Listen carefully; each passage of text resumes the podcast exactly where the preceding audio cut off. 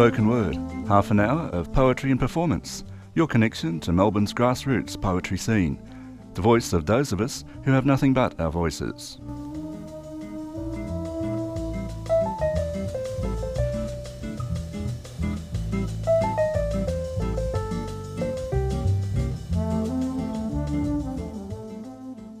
Good morning. This is the 3CR Spoken Word program.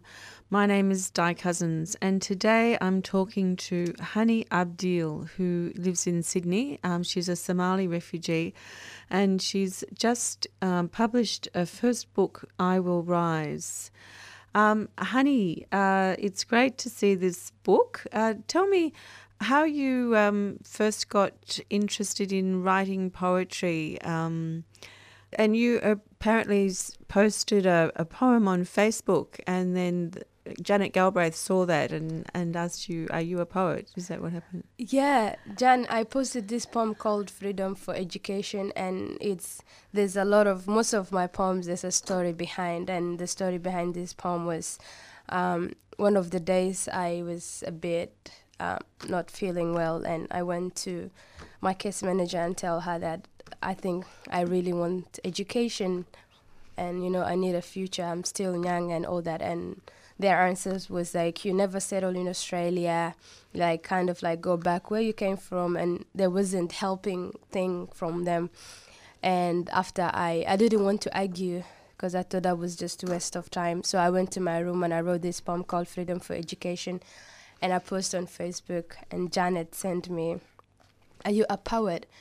And I just that time like my English wasn't that much good, so I couldn't understand it. I tried to Google the word poet, and I, I was like, and then I sent her just no, and she said no, you're powered, and and Janet actually didn't give up on me, so she was keep telling me that I was powered every time that I come online on Facebook, and at the end I thought like, oh, that sounds good, um, but I used to write and I used to think I have to hide this writing so nobody could ever know my weakness.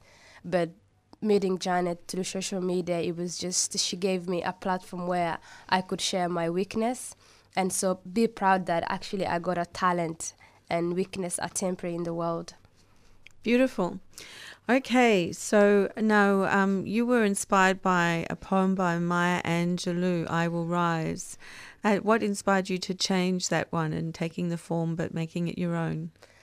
Um, as I told you, also it has a story behind um, this poem. The poem I will write and I will rise. If I read it once, so Janet sent me the poem, and I was reading it, and then but every time I read it, I just thought like um, it was it was something that I really needed, kind of like to read over and over and again. And um, back in Christmas Island, I used to send the Prime Minister emails every morning before I have breakfast just to remind him I was there, I am a girl, like he got a children, like everything, like you know, as a you know young girl, what I need is just education. I don't need to party, nothing like that. I want education. That was my main goal.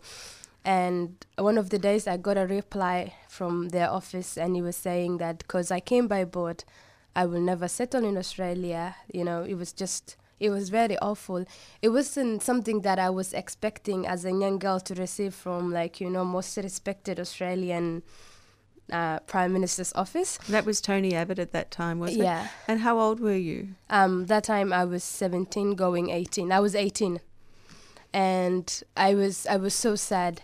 And but the most uh, funny thing was I didn't think I read. The, I, I remember the poem was in my head, but the changing was just like on 20 minutes while I was reading the reply. When I read the like you know the email they send me, I just you know open my book and I write it while I was on the computer and send them back this poem. So oh, fantastic! Yeah. Okay. Um, well, would you like to read the poem? Yes. I will rise. You now lock me in detention and damage my hope, but it's like a dust, and one day I will rise. You may avoid my sadness and send me to madness, but one day I will rise. You may hide the reality and break my heart, but one day I will rise. Why can't you help me? I may be a female of underage who need assistance from you. You may send me to other countries and shoot me with your words, but one day I will rise. You may punishing me by saying lies, but one day, one day I will rise. You may kill me with your hateful action, but it's like a air, and one day I will rise. You may never care about my awful past and enjoy with my tears, but one day, one day I will rise. I may have a bad memories retained in pain, but one day I will rise. I may have left a fearful life full of horror, but one day I will rise. Does my mind upset you, so full of thoughts? I am a asylum seeker who seeks for freedom and doesn't have anywhere else to, to go. Does it come surprise to you whatever you have done to me, I will forgive you. Whenever you send me, as long as I see the sun rise and the moons come up, I will rise. I will rise. I will rise. Thank you. Yeah, nice work. And did you get a reply from the Prime Minister saying, I don't read poetry? or? I wish he could say that. So um, that was about, I think it was February 2014. And when I was released was July. And one month later, I got a letter from, I got a letter from them again that's saying, um, you know, um, people who are on Christmas Island, you get to stay, like you get to stay in Australia, but you, like you know, you will never be Australian kind of thing. But I think my aim is not. I'm not here for like, like I'm. I'm. I just want to be a useful person into the world that I'm living, and for me, that moment, education was the thing that I really wanted in my life. And by that time, I was already at school and you know things were all right so it didn't matter to me if i would stay one day to australia or like you know the rest of my life as long i had the education that i wanted as long i got a lot of people by my side who really cared about me. And and i also you know i also until now i appreciate that i actually been to christmas island and i lived there. It was it was a good experience. In what sense? Um, i think um, I learned to appreciate because when I looked back, so when I look many people in different stages in the world who are on refugee camps, um, I was 100% better than many people who are, like, let's say, in Kakuma refugee camps or in Thailand, anywhere else that has a refugee camps. Christmas Island would have been better place. At least you got, if not everyone was caring about you, but you got some people who were there for you, who worked there. You know, it didn't matter if they worked for immigration or if they worked for like Serco or whoever was there. Like there was, everyone wasn't like cruel. There was a really good people who were there for you and, you know, support you through this journey. Okay.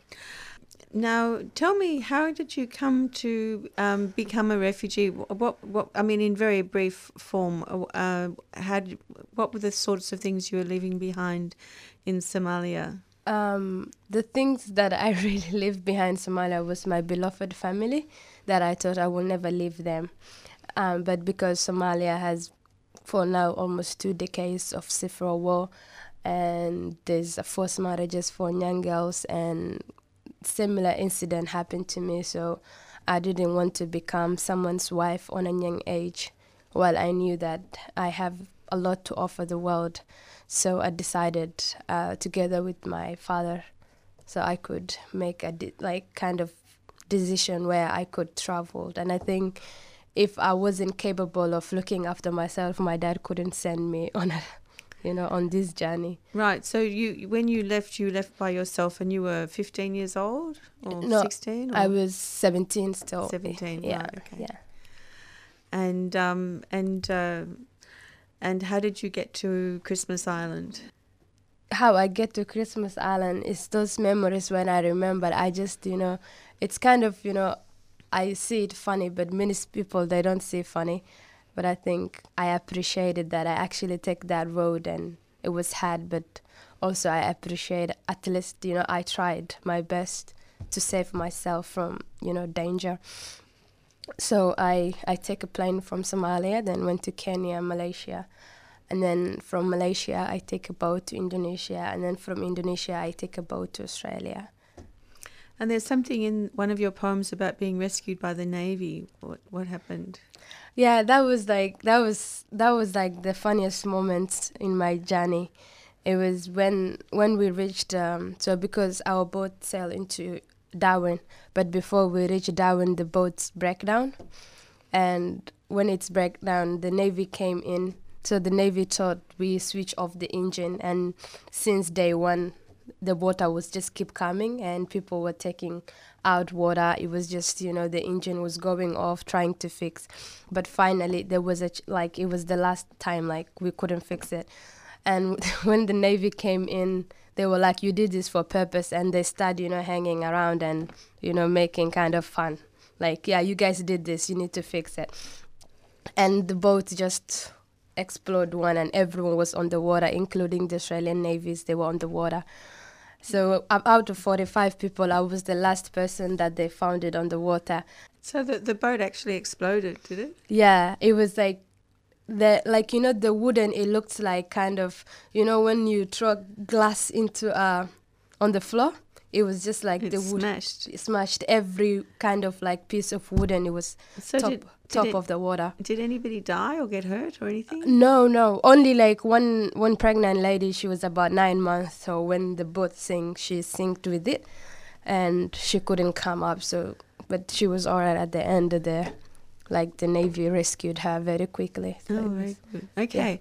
So there's another poem I'd like you to read. uh, I was born with no home. I I was born with no home.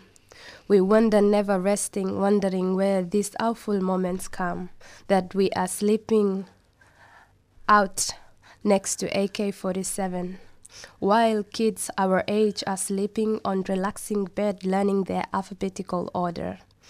We were born with no home. We struggled to find daily food. Guns and bomb were, da- were the highlights of our days, even though we were happy, normal youth. We begged and begged, but, the, but we were beaten and smashed many times. We were born with no home. But we care about we but we cared about each other and ourselves while we were wonder if there is any real human in our society who knows that we need help. We were born with no home, but I think but I think about the homeless who have no place to go, living in the streets of Sydney, the corner of Canberra, laying on a box every night. The wind, the rain, the snow, they shake hand in exchange of coins, sitting on the pathway of Central, singing Advance Australia Fair, Advance Australia Fair.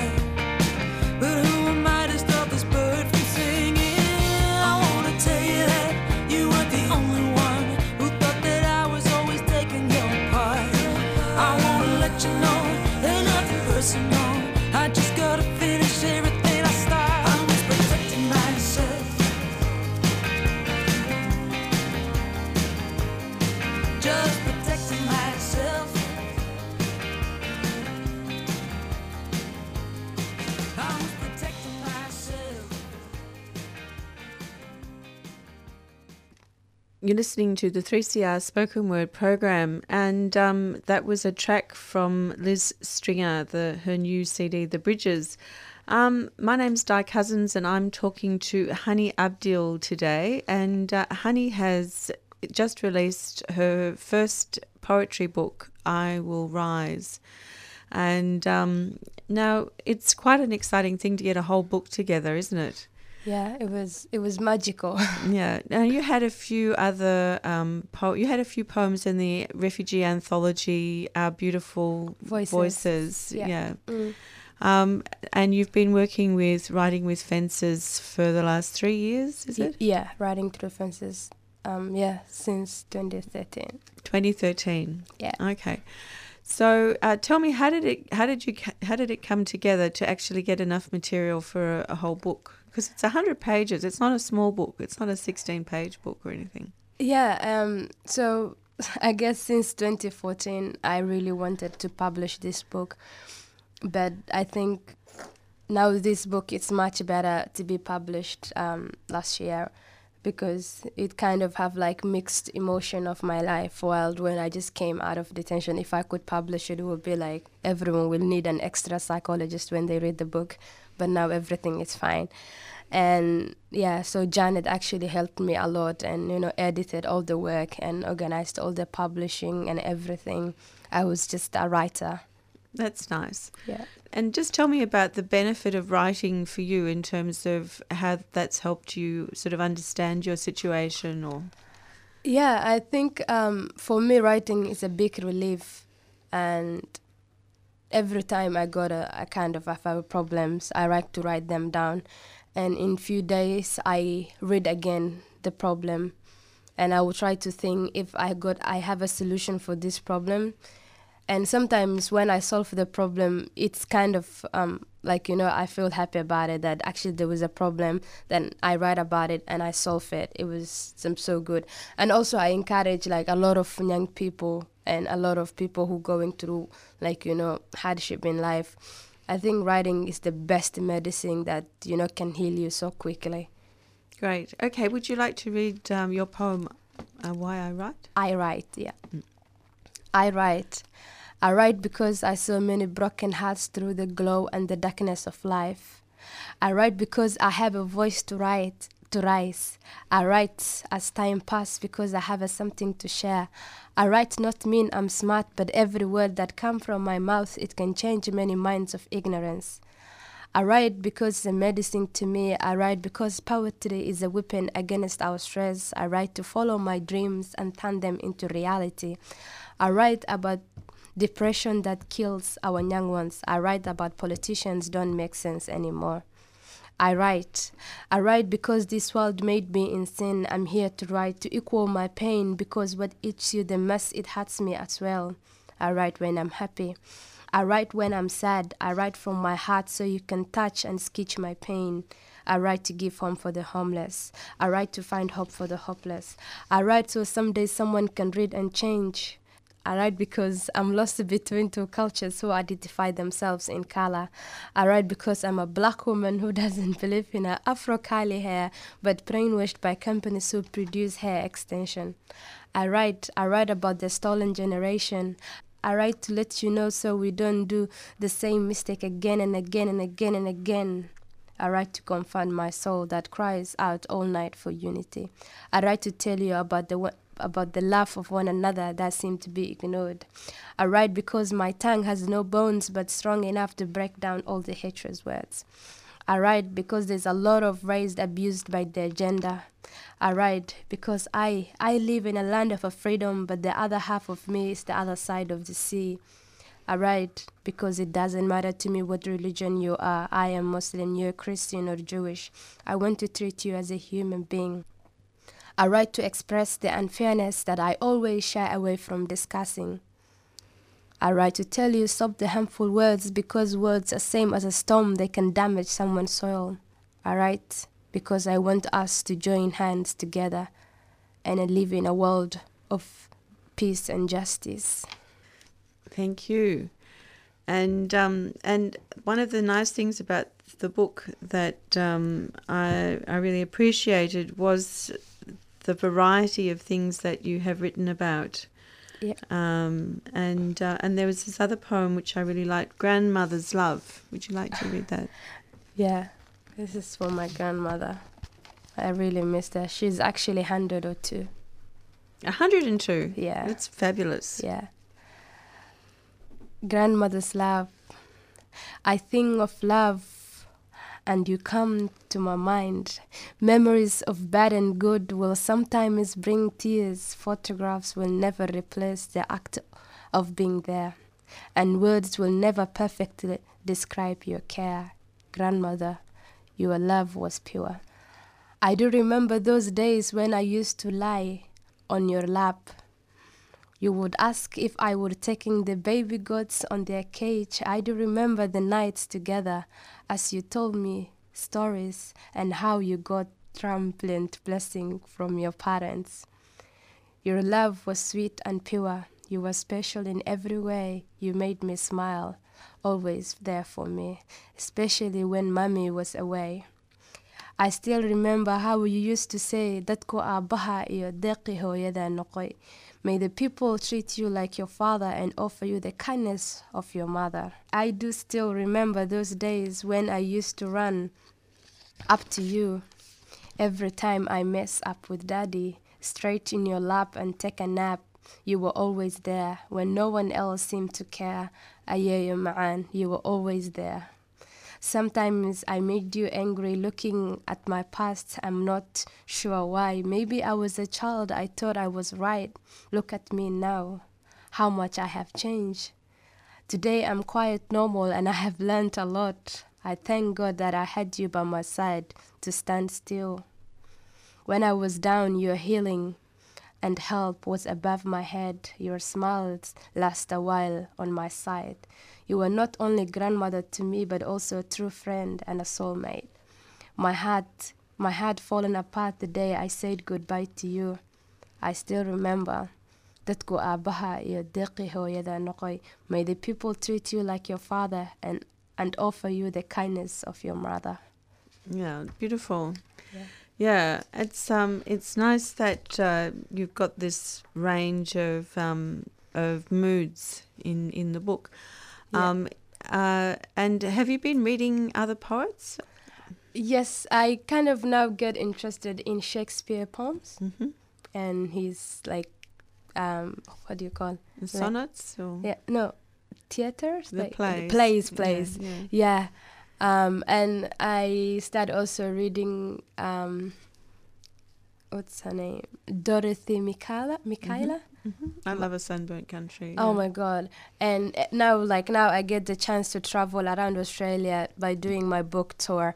And every state that I go, the poem will be on my head. I love the sunburnt country. Mm, that's gorgeous. Yeah. Yeah, it's great. Yeah. Um, just looking at another mood that's uh, in in the book, um, you've also got a um, a rather lovely love poem, which um, you might like to share. Do you want to share? Yeah, sure. Okay. Um, this poem is called When. When the rain falls, I fall in love.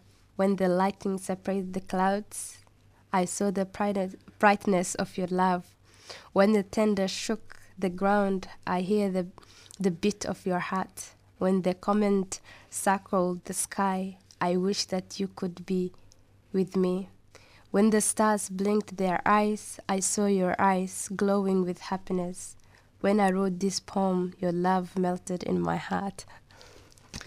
It's lovely. No, it's gorgeous.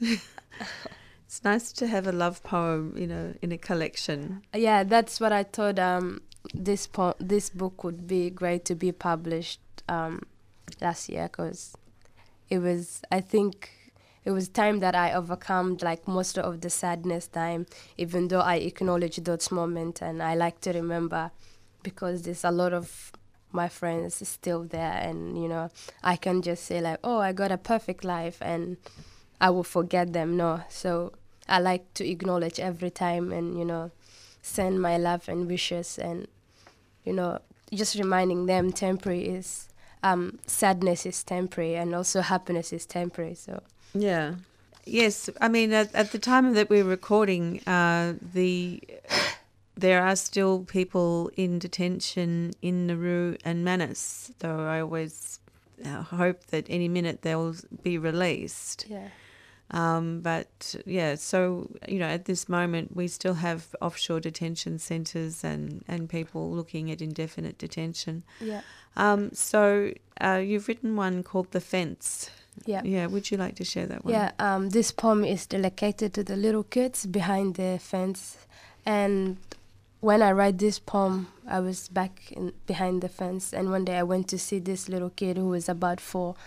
And I asked him, his name was Hamoudi, was from Iraq. And I asked him in Arabic, Hamoudi, what's wrong? And he told me, Ana za'alan, I'm not in the mood.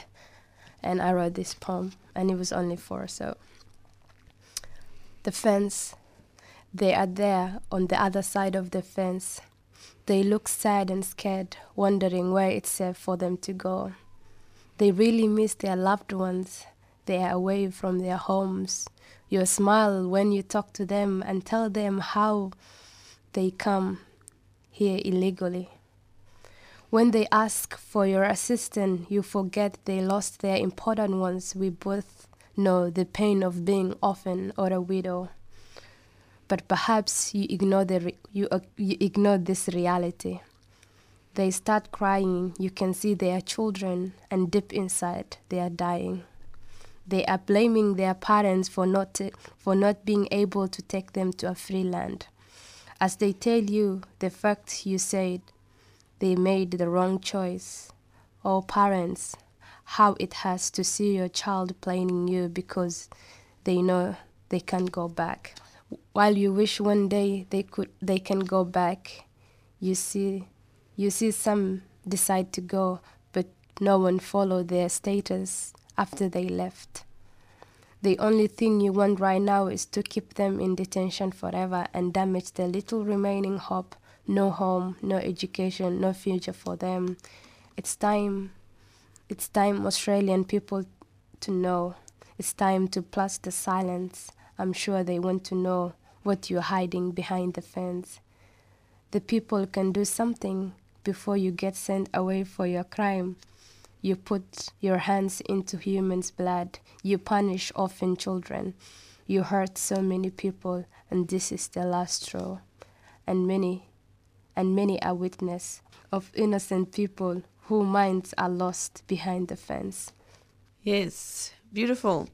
So, um, we've been hearing from Hani Abdile, who has a new book, I Will Rise, of her own poetry, which um, has been released through Writing Through Fences. Um, thank you for coming on the program, Hani. Thank you so much, Nita, for having me. We'll just go out with a little bit more music from Liz Stringer's new CD, All the Bridges, and this has been the 3CR Spoken Word program.